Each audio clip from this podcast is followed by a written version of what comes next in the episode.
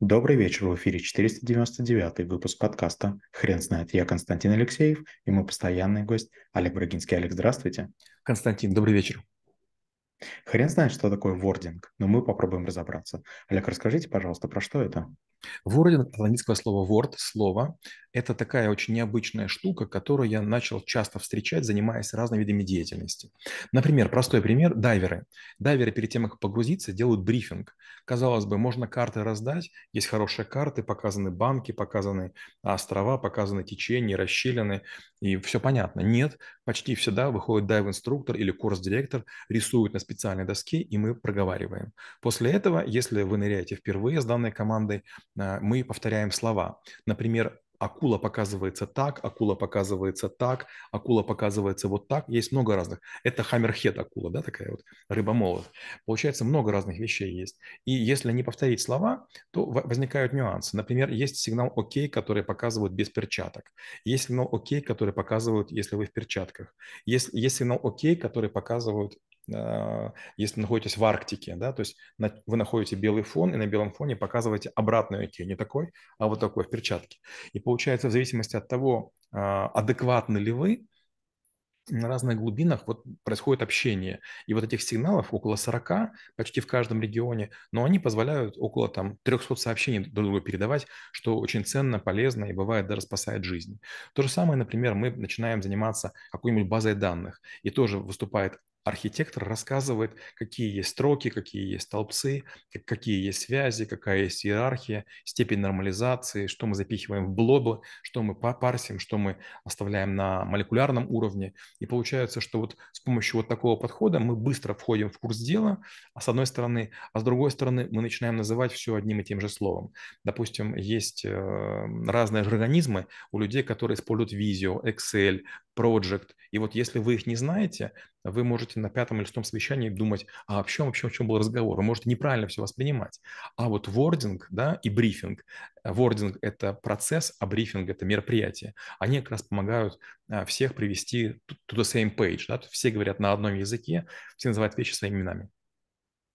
Олег, ответьте, пожалуйста, а что именно нужно уметь в этом навыке? То есть правильно находить значение определенных слов? Нет, в первую очередь сомневаться в значении этих слов. А, например, а, вот вы говорите, мы сейчас создадим дешевую зубную пасту. А, это опасная история. Почему? Потому что люди, которые покупают эту зубную пасту, дешевую ее не считают. Или другой пример. Мы занимаемся малым бизнесом. Тоже так говорить нельзя. Бизнес не бывает малым. Вот, например, мне сейчас очень обидно, да, но наша клиника с супругой, а, стоматология, она малый бизнес. Почему? Потому что, чтобы она была большим, нужно иметь миллиард оборота. У нас пока миллиарда оборота нет. И как бы малый бизнес, ну какой же он малый? В центре Москвы, очень дорогая площадь, очень дорогое оборудование, но он малый. Это получается, если я буду так говорить клиентам или пациентам, может он там дешевый поставить имплант, а дешевый имплант стоит у нас там рублей 130, да, там, тысяч, да, и вот вопрос, а для кого-то это может быть и не дешево, Олег, скажите, пожалуйста, а как провести оценку владения этим навыком? Если я, например, могу внедрять новый вординг, а я, значит, владею навыком на 100%? Нет, наоборот. Гораздо важнее, чтобы вы могли очень точно описать а, старые слова, а не новые. Любой может придумать новое слово и потом пытаться его внедрить в жизнь. Не факт, что оно приживется. Но вот, допустим, вы говорите там, а, не знаю, там, вы называете а, погрузчик или называете трек – или говорите грузовик, или говорите машина, или говорите транспортер. И вот э, от этого очень много зависит. Вопрос, вот элеватор и травелатор, чем они отличаются от лифта? Аллигатор, кайман и крокодил. Бегемот и гипопотам. Лобстер и омар. И вот когда вы начинаете чувствовать такие очень тонкие вещи, чем отличается аквамарин, от, не знаю, там ультрамарина, да, или там новокаин от ультракаина, или там убистезин от еще чего-то, вот тогда возникает, ну, вординг. Вординг – это когда вы используете очень точное слово. Я хорошо помню историю. На шестом, в шестом классе у нас заменяла учительница по физике и она, значит, вызвала меня, она, видимо, не любила меня, или, может, не любила мою маму, которая тоже была педагогом, и она как-то вот так начала меня сильно допрашивать, а я был отличник, у меня там была куча пятерок, и, значит, я над ней как бы начал даже слегка троллить ее, и начал использовать слова, которые я знаю более крутые, чем те, которые есть в учебнике. И на слове пьезоэлектрик ее заклинил. Говорю, что такое пьезоэлектрик? Я говорю, есть такие кристаллы, которые под воздействием электричества меняют свои свойства. Она говорит, где ты прочел? Какая тема? Я говорю, это есть в олимпиадных задачах за восьмой класс. Она говорит, зачем читать восьмой класс? Я говорю, а подождите, я что, не могу учать в школе восьмой класс читать? Она говорит, даже я не на слово пьезоэлектрик. Я говорю, а я знаю. Олег, а как вы относитесь к тому, чтобы запрещать некоторые упрощения? Может быть, э, на уровне своей команды а, запретить, запретить эти действия?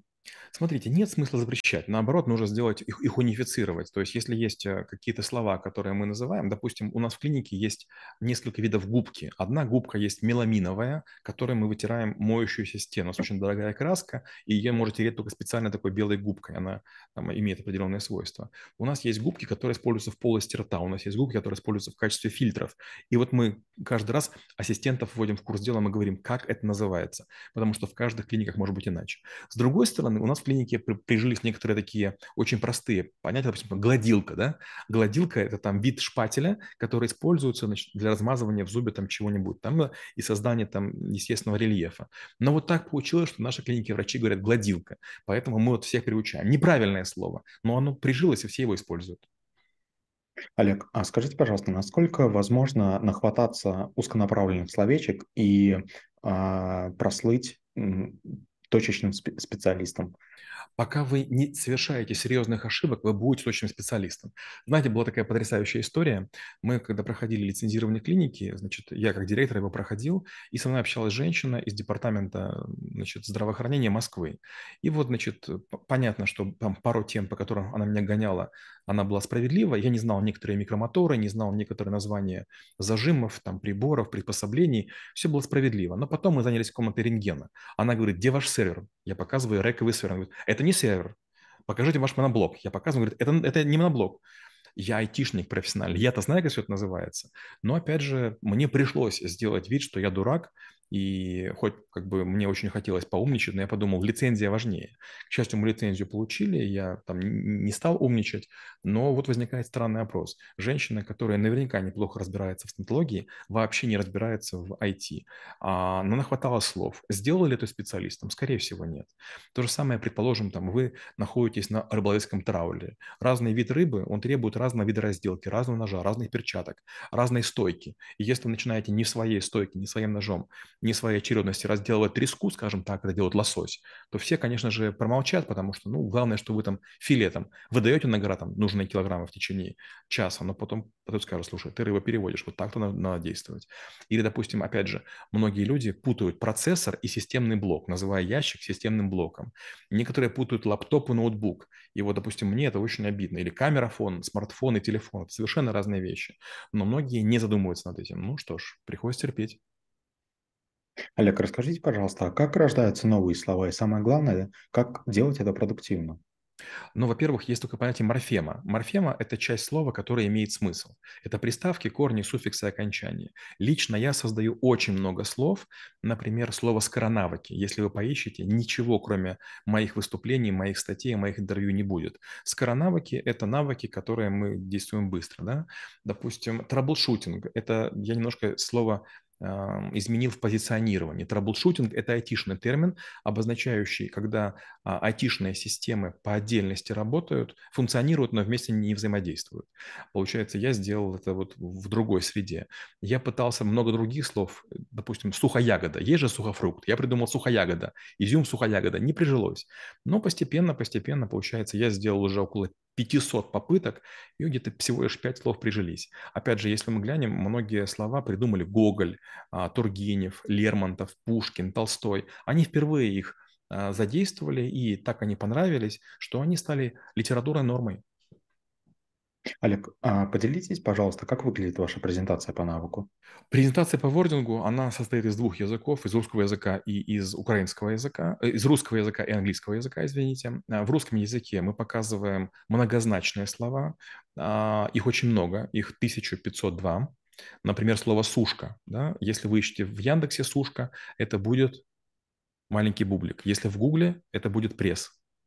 А, и таких слов крайне много. Это меню, это дорогой и, и т.д. Вот. И мы показываем, что вот такие слова в первую очередь ну, нужно прорабатывать. Мало того, у нас есть макрос, который мы написали с Максимом Мухтаровым. А, у него открытый файл а, правил. Я дополняю их в Excel. И я показываю, что почти любая компания использует много многозначных слов, что есть опасно. То есть лучше научиться говорить однозначными словами. Например, вот э, если вы говорите «филе», Филе может относиться и к рыбе, и к мясу, и, наверное, еще к чему-нибудь, да? А, а вот вопрос, можно ли так говорить о рыбе, чтобы было понятно, что это филе рыбы? Можно ли так о курице, чтобы понять, что это филе курицы? Вот как это называть точно, ясно и однозначно? Вот это очень важная история. И Презентация, честно говоря, имеет гигантские большие таблицы, то есть, допустим, одно-два правила и таблица, одно правило и таблица. В презентации больше, чем 300 слайдов, а, и мало кто может дойти до, до конца, все вдруг понимают, что это не знание, а это прям запоминание. Алекс, спасибо. Теперь на вопрос, что такое вординг, будет трудно ответить. Хрен знает.